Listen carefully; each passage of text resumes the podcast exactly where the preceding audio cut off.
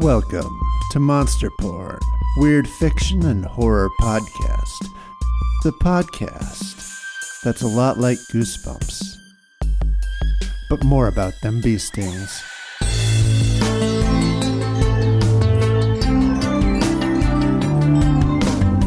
This week's story The Mermaid, or When Life Gives You Shit, Squeeze and Make a Diamond.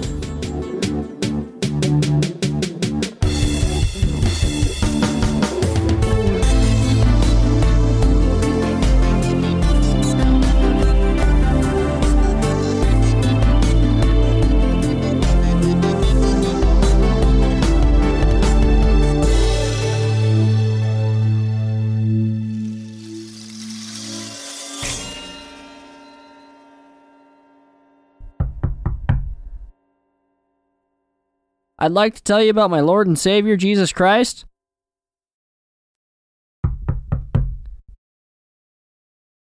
Have you ever heard of the Book of Mormon? Slinging some Jesus! Brett? Are, are you home? Dude, don't come out naked. I'm here. Huh. Well, the podcast is set up and is all ready to go. In fact, it's already recording. But where is Brett? His phone is out on the desk, so I can't text him. Hmm. Now the screen's lit up. It's weird. What does it say? It's. I, I don't know what this is. Huh. Just a picture of a grasshopper or a cricket with a top hat? Well, that's freaking weird. Oh, wait. There's a note. Matt, if you are reading this, you are insert number of hours late for recording. Hmm, asshole. You got like five jobs. However, Matt, if you're reading this, I've gotten bored waiting for you and attempted a spot of sorcery by myself. The aim was to hack Google with occult science. If you are reading this, I have failed and Google has hacked me. Do you see the photo in front of you? I do. I am in the app called Jiminy Cricket. You must find me. Oh, shit, Brett. What the hell? I don't have time for this. What am I supposed to do with this creepy cricket? Its beady yellow eyes are looking at me. Ugh, it's weird. I can't believe this is a Google app. I mean, I know they're creeping on all of us, and they're evil masterminds and all, but wow. There's a more info button. Let's see what that. It says Jiminy Cricket, which is spelled with a Google G, transforms your personal ledger of online interactions and history into an immersive world designed by cutting edge Google AI to mirror your own personality, desires, aims, and fundamental you-ness. Jiminy Cricket identifies your personal aims or provides new aims based upon patterns in your ledger or historical ledgers in order to optimize Google and partner services to help you be the most you possible and achieve those aims. Huh. I wonder what happens if I tap the screen. What the well, that was a mistake. You're not in Kansas anymore, Toto. Not that we ever were, but at least I know what Kansas is. This this is like a 1930s black and white Halloween cartoon. Oh god. This world is made from Brett's internet history? Oh, Jesus. First anime schoolgirl or tentacle I see I'm making like Kurt Eichenwald and backpedaling the fuck out of this flirtation with literal monster porn. There's surprisingly little of that, though, I must say. There's just this black sky and a forest over there, and beyond that, a mountain. Oh, and there's a house up on the hill beside a cemetery, and a dead tree on a cliff overlooking the sea. I guess the house is where I'm going. The light's on. I'm waiting.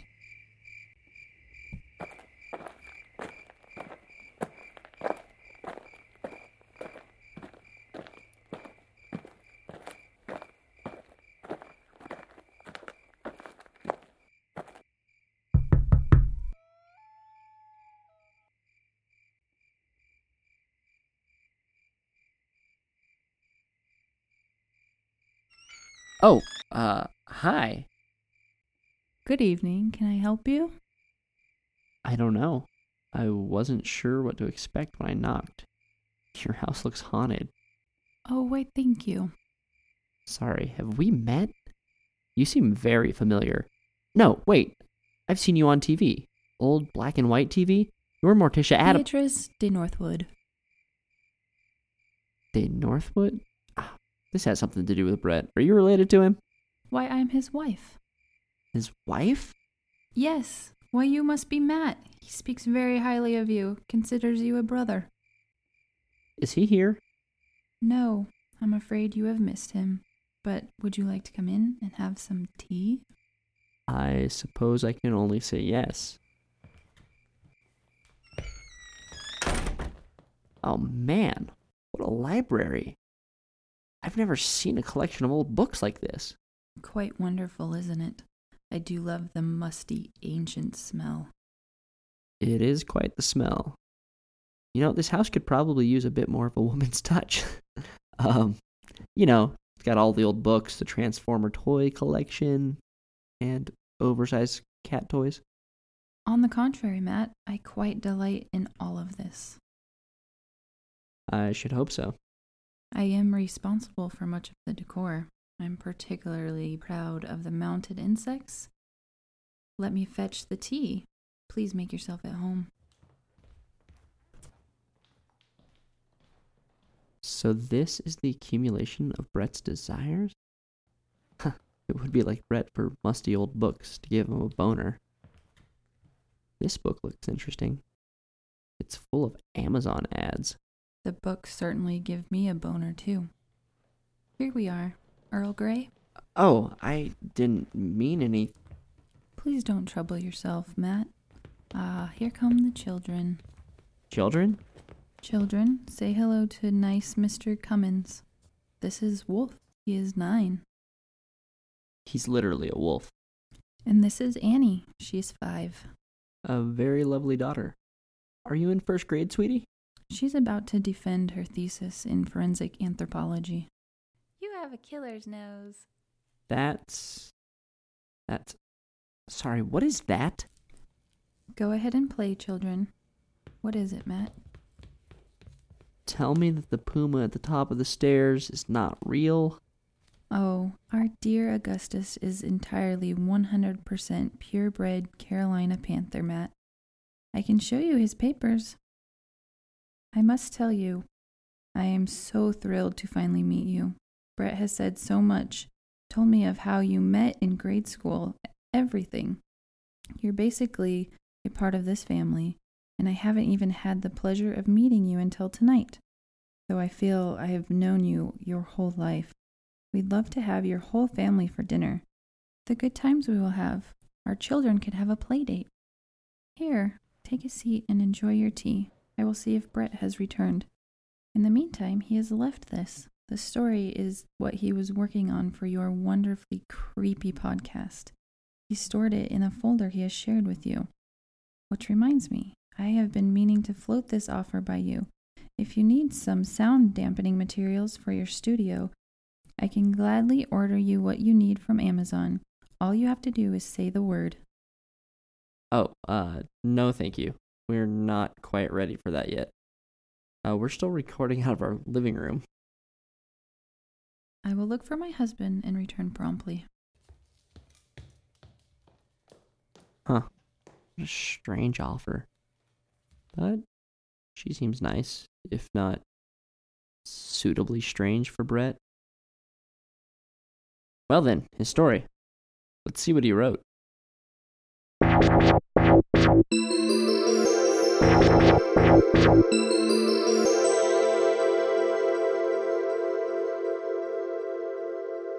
Janos Zekli glanced between his toes and his interlocutor's eyes, and popped the question like he was asking out a hot date. His hot date of sorts was a 250 pound bass player with a Gandalf beard. The question Hey man, you maybe want to, like, jam sometime, man? The air hung thick with suspense that could resolve into either the marital bliss of a solid rock band, or an out of hand rejection, or an any possibility in between. The tension gave Janos heart palpitations. But it wasn't every day you met a legit bass player who might be the one. Maybe, man, the ogre of a chap grumbled. I mean, yeah, just hit me up. Yeah, man, Janos said. I mean, I really like Rush too, man. Hmm, he droned. His Rush t shirt had been the icebreaker Janos used to start the conversation. But now the guy seemed 0% interested in Rush talk. So then, like, uh, do you have a phone number? Janos pressed. Yeah, oh yeah, man, here. He pulled out an iPhone and fiddled with it. Just give me yours and I'll shoot you a text and you'll have mine. Cool, Janos said. And he rattled off his phone number. The bass player pretended to type. He was still looking at the home screen. Needless to say, that text never arrived after the bass player disembarked from the bus. Not that day, not the next day, and not that week, not ever. It was just another road bump in the daily speed trap that was the life of a guitar genius spinning his tires uphill and against the gravity of his social anxiety and the fact that he looked like a leprechaun crossed with an obese golf course groundskeeper. In reality, it was worse than that, actually. Janos Jekili's current gig was night shift at the wastewater treatment plant. So add to that brief physical portrait of the artist that he always wore the literal eau de toilette. People who didn't know him, virtually everyone in the world except for his mom, just assumed he had a chronic bowel problem. If Janos had this much trouble finding a bassist, or a drummer, even worse, you can imagine how hard it was to come by a girlfriend. But first things first, Janos was fairly certain from a young age that his only shot in this world at impressing a girl would be with his guitar playing. Therefore, assembling the band was first priority. The rest, he told himself, would fall into place thereafter. He scanned his card at the kiosk beside the wire gate, which rolled aside with no haste on little hard plastic lawnmower tires. Ahead towered the digester tanks, at the tops of which, in the gloom, little lights now blinked. Janos went into the building. The smell hit him anew at the start of the shift, and quickly vanished, leaving only the sickening knowledge that he must still be breathing that same miasma for the entirety of his eight hour overnight shift, but had inhaled enough of it so as to get accustomed to it. Often in the middle of the night, particularly when he was near the aeration basins, he would catch himself mouth breathing and immediately clamp his jaw in disgust. But most of his night was spent alone in the control room, with screens and sensors and Playboy mags that had been there in the drawer since 1993. Since he was alone on the night shift, sometimes, after he got more comfortable with the job, he brought his electric guitar, whom he dubbed Betty Boop because it was a little black and white Fender Stratolike, and his small practice amp. Not once after training had his supervisor, Dave, checked in on things in the night shift. This night, however, Betty Boop had broken a G string, so he brought instead a paperback. While he was reading, the SCADA system sounded its alarm tone. On any night this happened, Janos Jekili recalled his supervisor's tales of the dreaded Fatberg of 2006 that had nearly destroyed a lift station and threatened to back up a whole neighborhood. It gave him shudders. It raised his blood pressure. But this, now, was no blockage or anomalous reading. Well, the blood pressure might have been both, actually. The alarm actually sounded for the ground security system, the motion detector near to the aeration basins. Janos's eyes shot to the camera monitor. For a second, he saw without seeing. But as his eyes made sense of it, he saw a person by one of the aeration basins, just a black mass with shoulders and a head, really. Why, he wondered. What attraction is there in a pool of dilute shit? And then the person jumped, jumped right into the pool with the diver's pristine form. Almost zero splash. Janos's breath caught in his throat, and his brain ground to a halt mid thought. His mouth gaped. Which button did he push for this? There was no button for late night stool swimmers. Janos ran out of the control room, down the hall, out the door, and down the catwalk to the aeration basins. He clutched the rail where he had seen the jumper and leaned over, catching a mouthful of stench as he panted. I've got to, I've got to, shit! He's not coming up. How is he not coming up? Shit! I've got to call paramedics or something. I've got to start draining the pool. Fuck. If this shithead doesn't come up on his own, he'll be drowned before either the paramedics get here or the basin drains. I've got to. I've got. Shit! Janos began pulling his golf shirt over his head, but stopped himself. This is nuts. This is. This is. Ah! Did this even really happen? God, I should go rewind the feed, make sure I definitely saw someone and that they didn't come up while I was running down here. Then I'll call 911. Yeah, that's what one should do. Ah! I don't know what to do. He stared at the unstirring shit. If this person doesn't come up, he told himself again, no one's going to get here fast enough to help. I'm all the shit has got. Ah. Uh. Janos took his shirt halfway off again, stopping with his bulging eyes just peering over it, and his belly boasting its curly tufted trail of tears below. Fuck my life. Fuck everything. Fuck this shit. Fuck me too. God fucking damn it. Now his shirt was off, clutched at his love handles as he glared into the muck. Someone is in there, he reminded himself. If I don't try to save them. At that moment, he considered he was the only person in the world who knew that someone had jumped in. If they had just died and broke down a little, and then got removed with the solids filters, he could pretend to be surprised just like everyone else. Shit. Shit. Shit! Just come up already. There can't really be a person in there, right? Right? Then the pool, which had been so deathly still, finally stirred. No fucking way, Janos said aloud. Instinctively, he fell onto his belly and reached for the shape that had broken the surface of the water like an eel, still believing he was rescuing a drowning stranger. His hand made contact with, with something like the scaly back of a fish.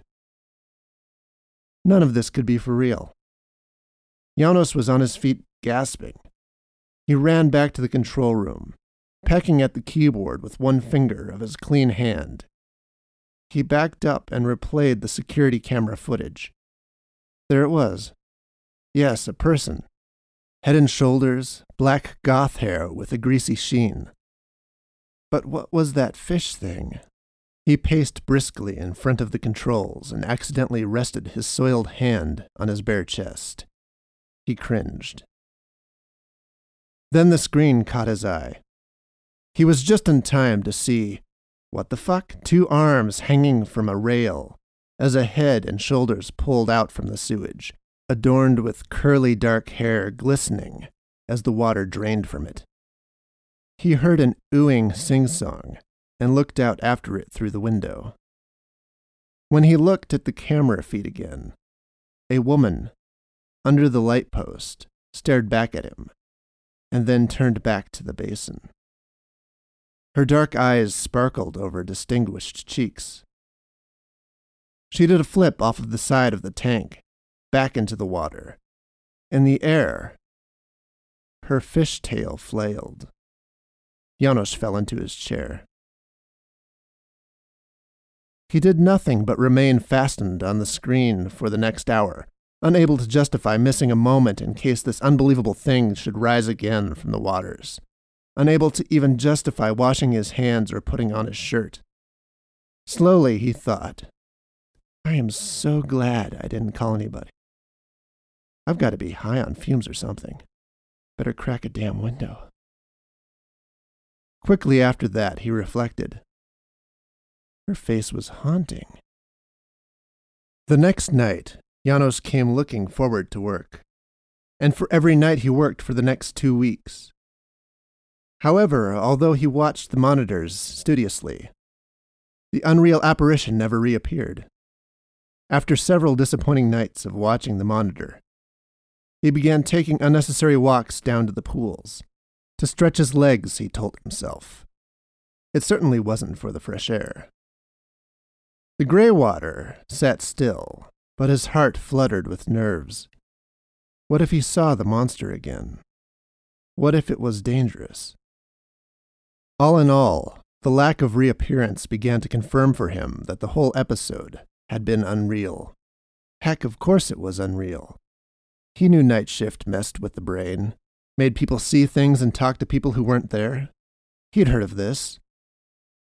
Still, he hoped.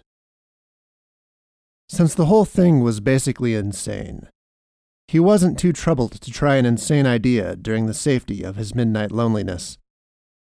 Betty Boop had a new string.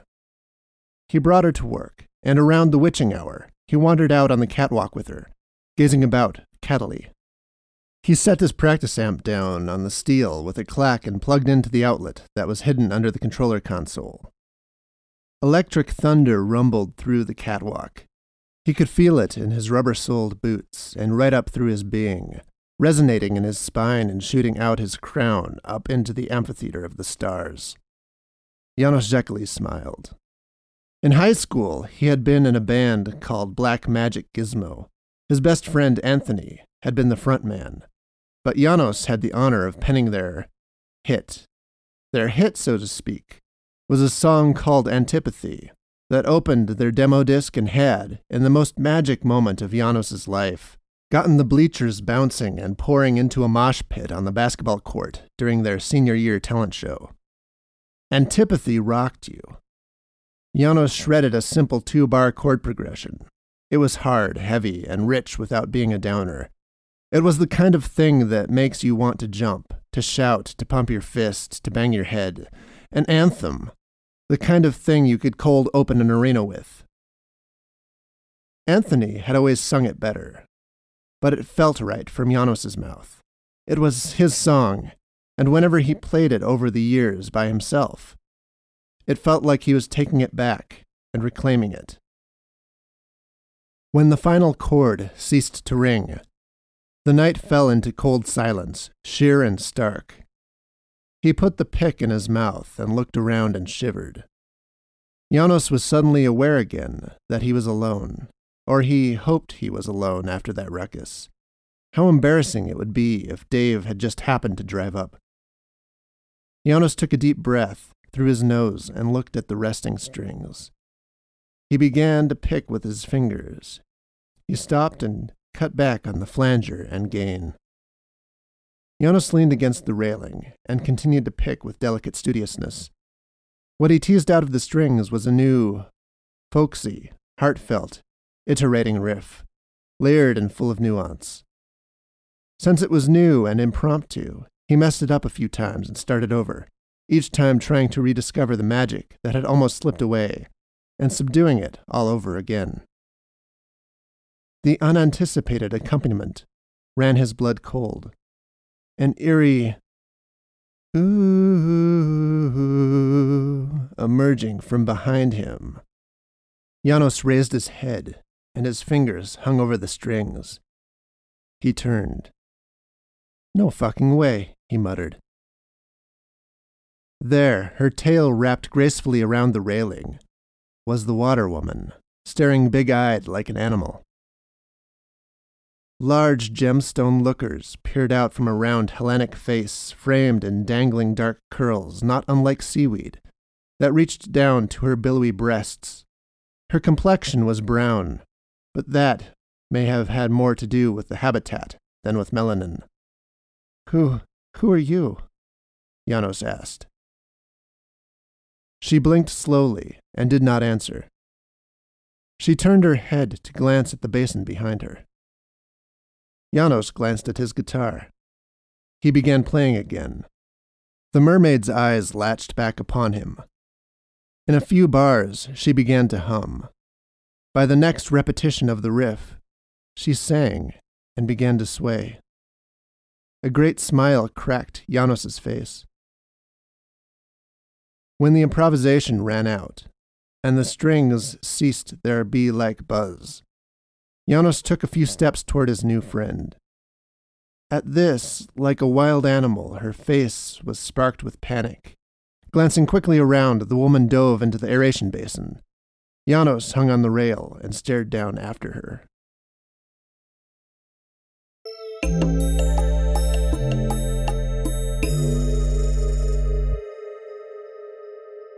This continued for a number of nights with much the same outline. Janos played sweet music, and the woman made an appearance to sing, but vanished in a heartbeat as soon as Janos did anything other than play. The folksy music he had improvised that first night was revisited, and, with practice, tended toward becoming its own song. And the woman's singing followed its own course of development, falling into a more definite composition which, while comprised of the same set of elements every night, could not be described simply with a rigid pop song structure. It had more flow, more variation like a classical work. In his apartment one evening, before his shift, Janos prepared for work in front of the bathroom mirror, and he saw what she saw. He was reminded that he didn't like it. He looked like a lumberjack, not the romanticized kind, but a more real world, low income redneck who spent his days in the forest and his nights in a trailer home stacked full of beer bottles and empty pizza boxes. This being crossed with a golf course groundskeeper. She, now she was amazing. He was a letdown. She came for the music, she left the moment the music quit, leaving when Janos was merely Janos. And could he blame her? He didn't like Janos much either. This led him naturally into the realm of the unthinkable. Janos Zekeli got a 24 hour gym subscription. And that next morning after his shift, fueled by some emergency Starbucks, he hit Walmart in search of some collared shirts that did not make him look like the career floor manager of a dive restaurant. He sensed that this was his one shot. His one shot for what? She was a fucking mythical creature. No, he didn't know for what. But somehow, some little spark of magic had manifested in his life, and he knew this sort of thing didn't happen every day. It shouldn't happen any day for crying out loud. Yet there she was each night, singing wordless melodies that arose naturally from within her. Janos Zekeli knew this was a moment to make much of. The stage light was on him, and now he had to step up and perform. The comical thought occurred to him hey, maybe we'll become a band. How many freaking bands have a mermaid for a front woman? I'd pay to see that.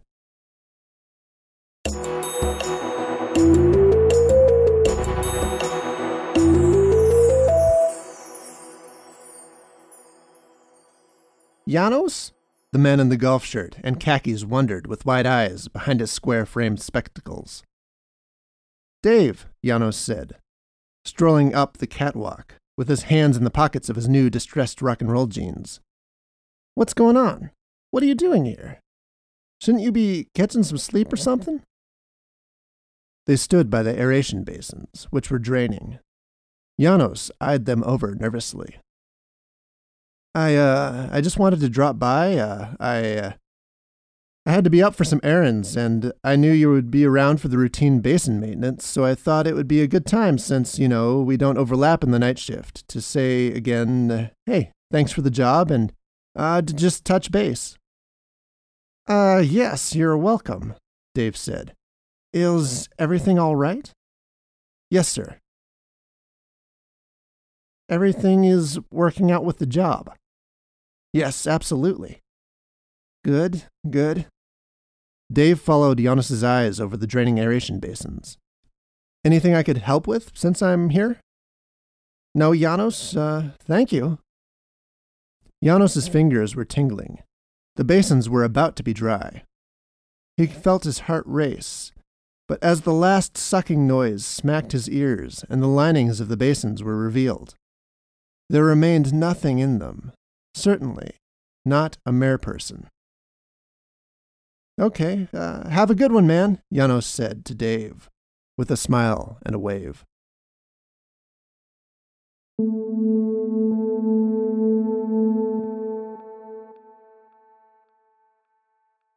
Janos rushed into work. On the bus, he had actually happened to see that bass player again, but this was about the farthest thing from his mind. In fact, the bassist glared and seemed almost a little hurt that this nerd wasn't bugging him anymore, and looking a little less like the dweeb that he saw last time in his distressed yet sparkly rocker pants and dress shirt. Was this guy going on a date? No, he had his guitar case. A gig then? But now Janos rushed onto the catwalk. He immediately leaned over the rail and examined the water, and then he began to take out his guitar. He almost forgot to clock in. As he turned to run up to the control room to do so, he met the last guy leaving the previous shift, who eyed over Janos in his dress clothes with his guitar, with moderate suspicion. Janos, he said. Steve, said Janos, slowing down to play it cool. You're a crazy dude, said Steve, who, having clocked out, decided it was not his job, come 801, to prevent some weird motherfucker in sparkly pants from having a rock concert over the aeration basins. When Janos had clocked in, he raced back to the aeration basins and threw the guitar strap over his shoulder. Pulling the pick from his lips, he struck a chord. It rang and dissipated into silence. Janos began to play the original riff that had summoned his mirror albeit with a hint of urgency. From the pipes that led to the digester tanks came a black cloud suspended in the sewage. Curiously, it flowed into the basin against the current. When a fair mass of this cloud swirled amidst the muck, the crown of a black haired head rose from it, and then the eyes and nose hung there and gazed at Janos with those shimmery irises. Janos breathed his relief and entered into the chorus. She rose from the waters and sang.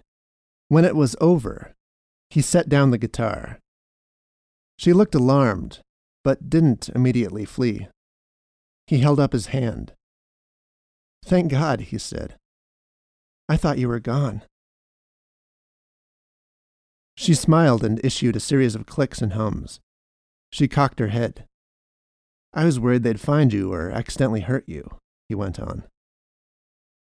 She could not make sense of the words, but she could the tone, and his tone was that of concern, concern and affection. She listened attentively, reading it like a song by its emotion and not by its consonants. She smiled in assurance. That's a neat trick you did there, Janos said, smiling back.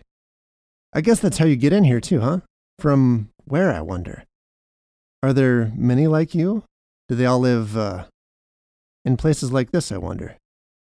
There are more of me, and no, they don't. He picked up Betty Boop and threw the strap back over his shoulder. He picked a few tentative notes, feeling for something to play. Anyway, he said, here's Wonderwall. Just joking. But I figure you're ready for another tune, huh? Betty buzzed out a soothing A minor chord, clean with a small amount of tremolo. This one's from Scotland, Janos said, and he sang. Black is the color of my true love's hair. She swam to him and pulled herself from the basin. He watched the mocha colored water run from her body. Her scales were iridescent, teal, cerulean, and emerald. On the catwalk, she moved a little like a gorilla, using her hands in lieu of feet, and using her coiled tail as a static prop between her swings forward. Janos had actually seen this mode of locomotion before it occurred to him. A paraplegic without a wheelchair had done this in a movie. He stopped playing. She was right in front of him. Her hair looked gross. She smiled ear to ear, and Janos had no idea what was happening. The mermaid rubbed her thumb across his forehead, smearing a fat brown streak. She burst out in clicks, in laughter. Janos's throat also clicked. It was a gag he suppressed.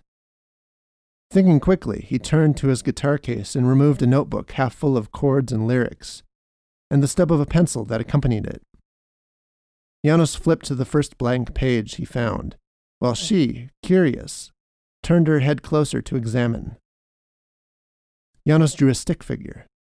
He tapped his chest with the pencil and said, Janos. Then he drew another stick figure, but with a flaring curl in place of legs.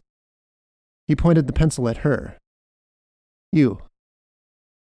The mermaid seemed amused by this. She eagerly took the pencil from him, and he held the notebook while she amended his work. She put a line through the circle of his head. She clicked madly and pointed at his forehead. Yeah, thanks, Janos said, rolling his eyes. Then he said, more earnestly, This is cool. So we can communicate now. This is great, right? Okay, here we go. Let's see. Uh, what can I. But before he could imagine what the next step in their communication might be, she demonstrated she needed no more prompting. As Janos still held the pad before her, she drew a wavy line. Water, he said. The ocean, maybe? Or a river? But she continued. Underneath that simple ripple, she placed what looked like a city skyline, towering connected boxes, and little tadpole like entities all around it.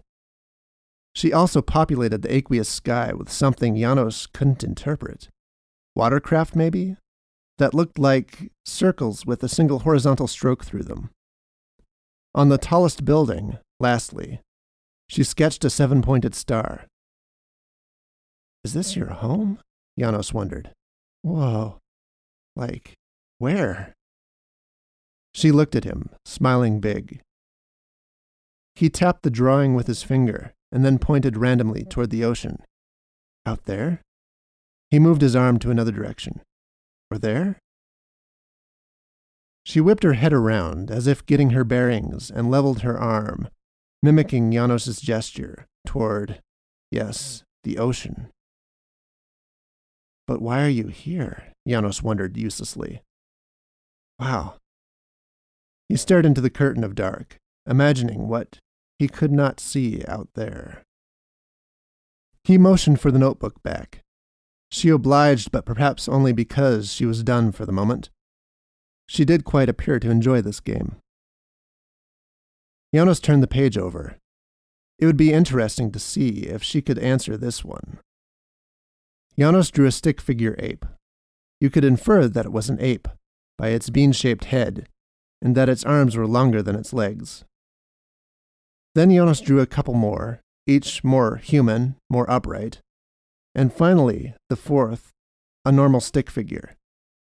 He tapped his own chest again and beamed at the woman, proud of himself. She took the notebook from his hand and appeared to think a long time. Would she draw a similar March of Mankind, but from a fish forebear? Or he didn't know what. How in the heck does one end up with a half of a fish for a posterior? It's not like some sailor did it with a fish and this happened, right? Or that some fisherman lured a keeper and kept her, right? Right? While Janos pondered, she began again to run the pencil, which she at one point of break in her work decided to put in her mouth and assess for taste before continuing. When she looked up, beaming brightly, and scooted around beside him, his whole side closest to her tingled. She wasn't particularly warm like your average person. In fact, she might have been cold blooded. But somehow there was a strong sense of her that prickled his arm hairs like static electricity. She held the notebook for him to take. He took it, and she began to point and click and hum.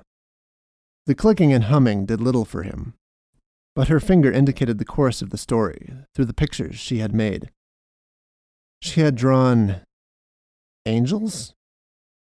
Well, if you have to accept mere people, can't you accept angels?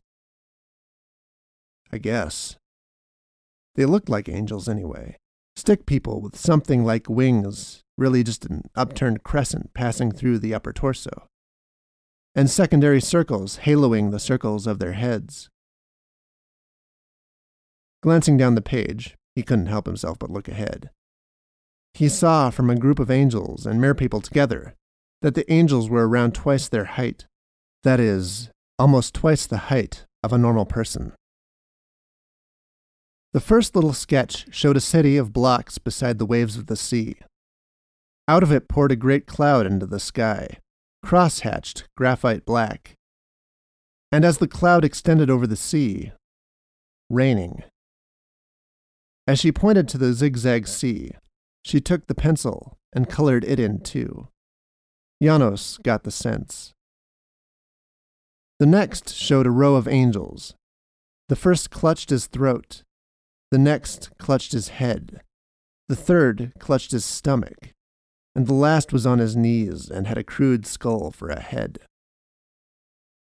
The third drawing showed an angel holding up a vial colored in black, not hatch marked like the cloud in the sea, but a harder, darker black that shone with graphite sheen from the pressing of the pencil into the paper. The fourth drawing was simply the vial turned upside down.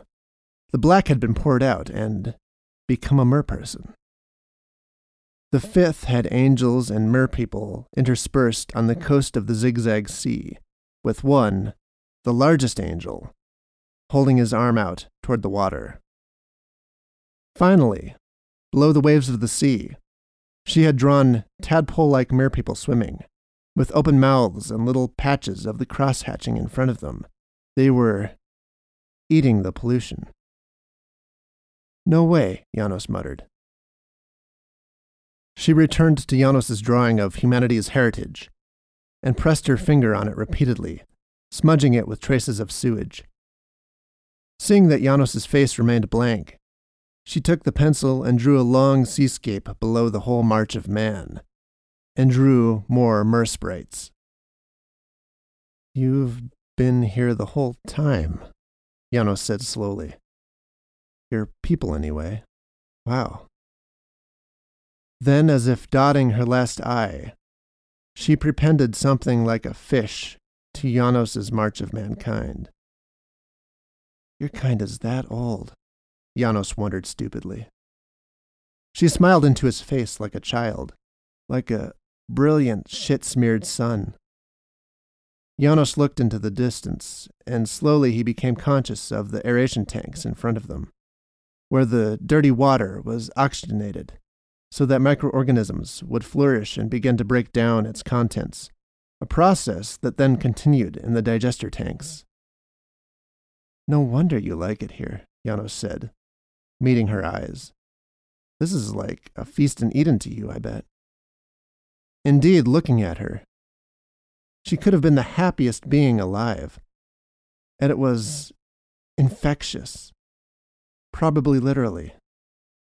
Janos put the pencil against his sternum. Janos, he said again, and he repeated his name a few more times before pressing the stub eraser to her collarbone. She raised her bright green eyes from the pencil to his. She pronounced, pronouncing it delicately for Janos's sake.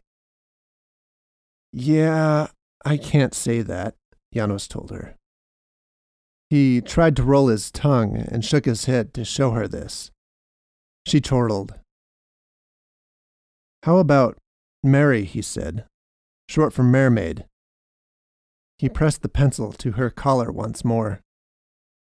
Mary, he said. Mary took the pencil from him and prodded him with it. She clicked. Yeah, okay, but I can't say that either, he laughed.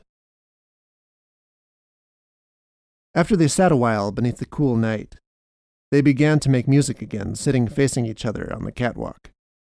And after a few hours, she returned to the water. On the bus that morning, Janos reflected on what had been the most magical night of his life. It was the kind of interpersonal connection you dream of, that makes you feel young like a teenager secretly dodging curfew with the flame his parents don't like so much all this in addition to the fact that this actually was magic for all purposes because of what she was. Janos smiled to himself giddily among the scratched bus windows, dyed yellow by the dawn.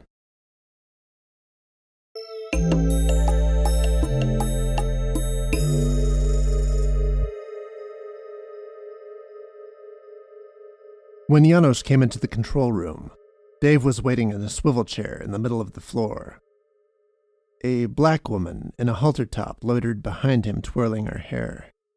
In Dave's hand there was something shadowy and rectangular, which Janos, at a glance, wrote off as a remote control. Sir, Janos said. And I don't believe I've had the pleasure of meeting your wife. Jasmine, Dave said, is a hooker, Janos, and this, you may not have noticed, is a fucking gun. Dave raised it halfway, aimed at Janos, and sure enough, it was. It's time we sat down to talk about the business of wastewater treatment, Janos, Dave said. I don't understand, Janos said. Sit, Dave directed. When Janos stared at the indicated chair and he did not sit, Dave said, Sit in the fucking chair. Sir, Janos said and sat. Dave passed his gun into his left hand so he could reach into his left breast pocket with his right. He pulled something out and shook it lightly in his closed hand. Janos, he said, when God gives you a miracle, you gotta be willing to pull off a miracle to protect it. Do you know what's a miracle? This is a fucking miracle. He opened his hand and extended it toward Janos. Janos leaned forward to see. Here, Dave said. Take it. Look it over. Dave poured, what, some shiny rocks into Janos's hand. Janos then brought them right to his face and frowned at them thoughtfully. Gold, Dave said, and very small amounts of diamond. She also makes or isolates silver, copper, iron, and some other minerals. She, Janos's eyes locked on Dave's. Don't be dumb, Dave told him. When you came in here yesterday acting weird, I had to come in and check the tapes. I know you've made friends. It's cute. She likes you a lot better than me, but hey, that's all right because I like my bitches not smelling like shit and garbage. He thumbed over his shoulder at the prostitute. He leaned forward and pretended to whisper, speaking still at a perfectly audible volume. Well, you can't win them all. Hey, Jasmine protested. I think you're not respecting this. Still looking Janos in the eye, he answered. Shut your face, vagina, bitch. I ain't paying you to think. And then continued toward Janos. A miracle. That's what she is. I mean the ship mermaid, not this flea bag. Raw waste goes in, valuables come out, a small percent of which is gold and diamond. About half the total output is other gemstones and valuable metals. I didn't realize, Janos said. Dave squinted at him. I think I believe you, but I've come here to make an offer. Listen, I need a nightman I can trust, and I believe I can trust you. Therefore, I want to give you a cut, say 20% of the product, just to keep this quiet, keep her happy, keep her here and safe. You got nothing to lose. Neither does she, for that matter. You can think about it. Janos raised his eyes from the floor tiles and met Dave square on. Janos's mouth fell open, and he just said, Yep. That's a yes? Dave pushed. Uh, yep, Janos said. Like you said, nothing to lose, everything to gain. Okay, Dave said, fidgeting in his swivel chair. Good, great. I knew I could count on my nightman. Daisy, uh, Jasmine, let's make like a tree and blow this dick parade. Dave patted Janos on the shoulder on the way out and shoved the gun into his belt. He smelled like bubble gum and whiskey. Holding the door for Jasmine like a gentleman, he winked at Janos and left. Janos spun in his chair and watched him through the window as he disappeared. Then his eyes fell onto the monitors, and rather than feeling like the observer now, he felt like the observed. Somehow, he would have to tell Mary what happened, and at that moment, he felt certain he wanted nothing to do with Dave or his poop diamonds. When Janos went to the basins, Mary flopped over the rail and sprung to embrace him. She was not clean when she did this. There was a burnt umber mermaid print all up and down Janos's front, and a smear on his cheek where hers had pressed his. He tried to hide his throat clicking, but she saw and looked concerned. And, the ruse blown, he let himself gag and cough, and he ended up spitting a little bit of bile into the pool. Mary held her hands to her face. Janos forced a smile to reassure her. Sorry, he said. it's not you, I swear. He took her hand. She chirped. Janos asked himself, was Dave's deal so bad? He could make money just by doing what he had been doing, by spending time with Mary and keeping her happy.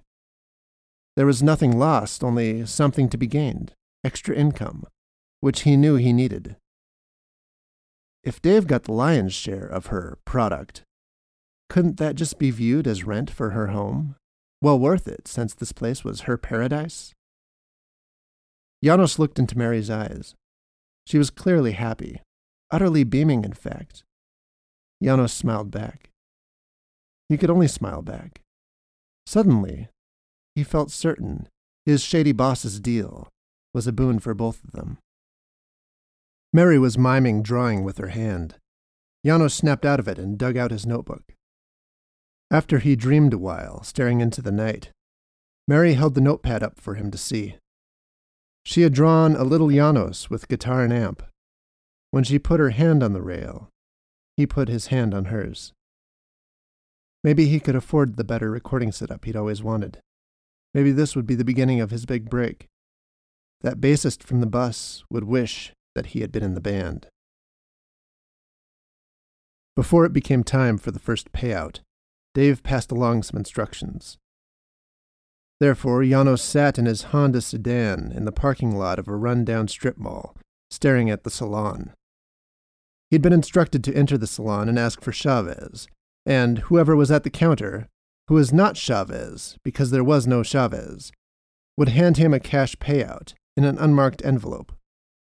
Janos had been paid under the table before, but this was not just under the table, it was twenty feet underground. Janos drummed on the steering wheel to the stereo and jutted his jaw as he stared. It had been half an hour. Chavez, he said, testing his voice, and to a certain extent, how dirty the word felt in his mouth. Nobody was getting hurt, so why did it still feel wrong? Janos couldn't quite put his finger on it. The gun. The gun and the hooker. The gun and the hooker and the money laundering, that's what made it wrong. If Dave had just come to him as a buddy and said, Hey, your girlfriend is pooping gold, let's split the profits, that would have been completely different. But it was clear that Dave was not a good man, or to be trusted. What was Mary to Dave but a cash cow? And now he was asking Janos to think of her in the same way. At the plant, Dave was waiting for him again. No hooker, and his face meant business. Janos, my man, he said.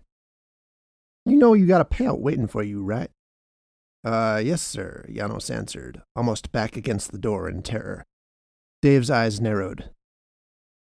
I'm curious about why it's still sitting there, Dave said. You know, we don't like to have money sit. It's got to be moving, understand? Sorry, sir, Janos said. I, uh, I just got busy and I haven't had a chance to make it down there in daylight, you know? Hmm, he toned, tearing into Janos with his squinted eyes. That's funny. I'm pretty sure my man saw your Honda down there for an hour yesterday. It was a half hour, Janos thought.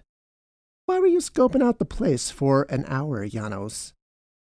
A half hour, Janos corrected. Fine, Dave said with a little irritation. Why did you scope out the salon for a half hour and then lie about it.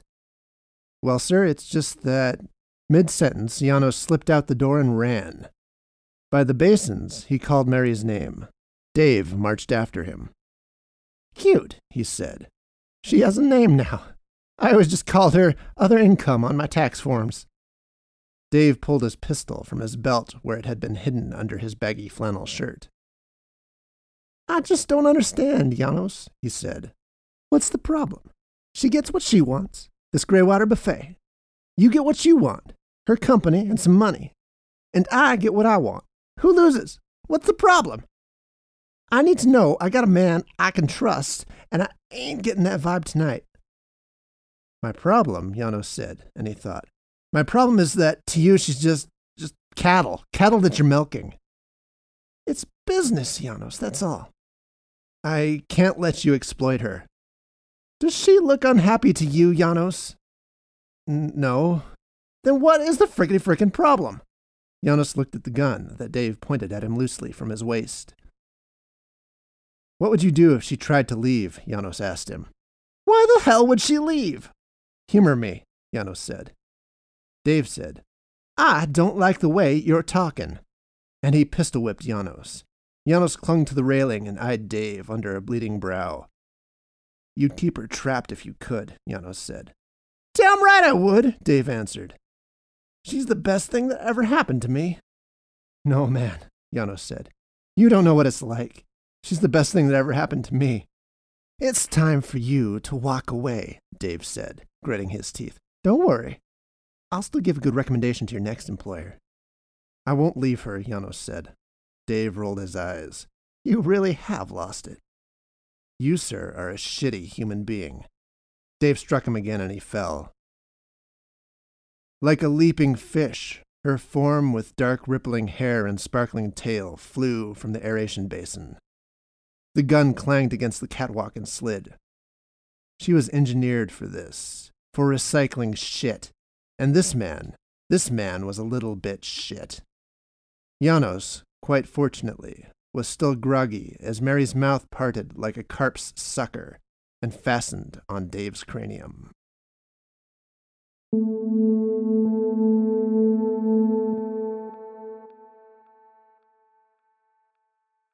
Janos's little Honda four door purred like a 20 year old flea bag, but it was rolling, back seat packed with his music gear. He looked over at his passenger and met her cautious smile. Despite the best efforts of the emergency shower at the plant, the odor lurked. When she had stepped, dripping, from the shower, she had taken his hand, and he had planted a kiss on her cheek and led her to the car. Now he squeezed her hand on the console, and it made her smile stronger. I bet you're concerned you won't find a place as good as what you had, Janos said. And I'm sorry for that. You don't know where your next meal's coming from, and I can sympathize. I guess I'm not too certain either. They wove through the pre dawn forest, guided by ghostly headlights. It was hard when they couldn't communicate through drawings. It was hard seeing the flicker of doubt in her smile. Outside of a little town on the state border, they stopped at a culvert that drained into the river, and Mary went down to eat. Passing through that town, Janos left a bottle of precious minerals on the street corner for someone to find. About an hour north of there, Janos pulled over to throw up because of the E. coli he'd picked up from that kiss.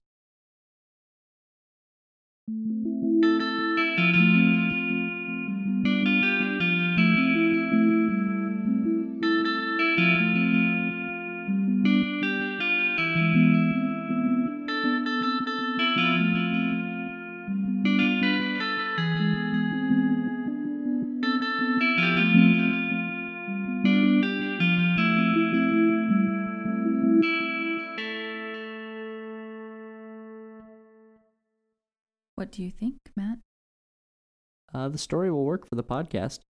You really like it? Absolutely. I am delighted to hear, and Brett will undoubtedly be as well.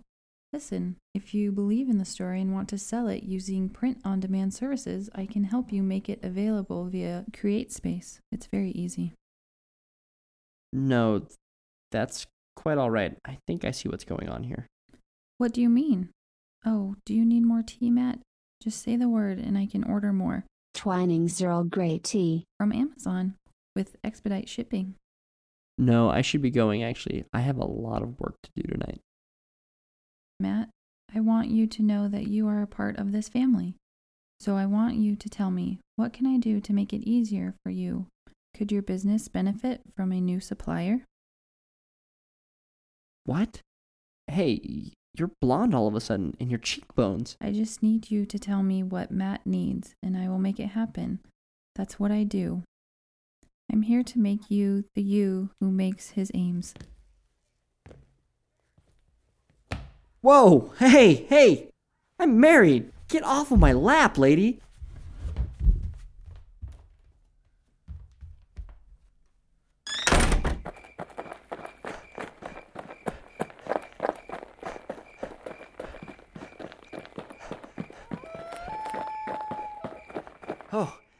There's Brett. Brett! Brett! What is he doing on that cliff? Matt? Oh. We gotta get out of here, man. Wait, what's that? An Amazon package. I was just opening it. Matt, I'm so glad. Uh, I mean, yes, let's get out of here. Yeah, but how? The how is easy. I just. just needed an infusion of willpower. Yours. And now that you're here, Good, great. But what were you doing out here? Matt, not only is this. this world that is the image of my desires a lie, and that alone is terrible. But it is a lie constructed imperfectly by algorithms that are trying to infer the details of my soul from my own actions, and the patterns of actions accumulated from a billion other users. And the imperfections are so painfully obvious up close that it makes it impossible to ignore that this uncanny reflection of everything I've ever wanted is a lie. This wicked wonderland, this evil Oz, though so sweetly dark, though filled with the superficial touch of a loving hand, that is not a hand, is only an interface designed to find the things that give me a hit of dopamine or of opiates in my brain, and then use those things to get me to accept advertised offers from mega corporations. What's in the box, Brett? This, Yes, the noose. But here, I've thrown it into the sea. Take me out of here, Matt.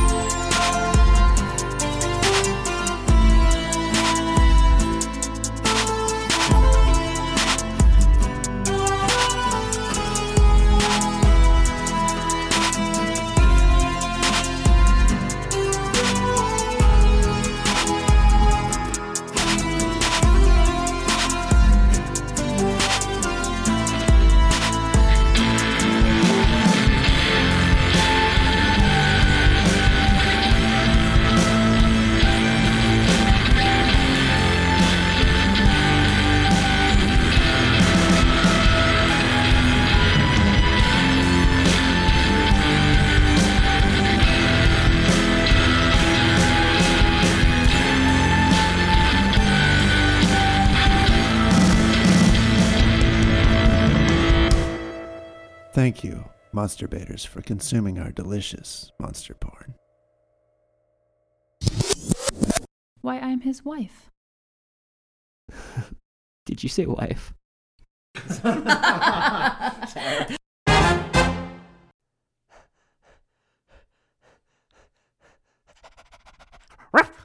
Sorry, I couldn't help myself. I think you're not respecting this.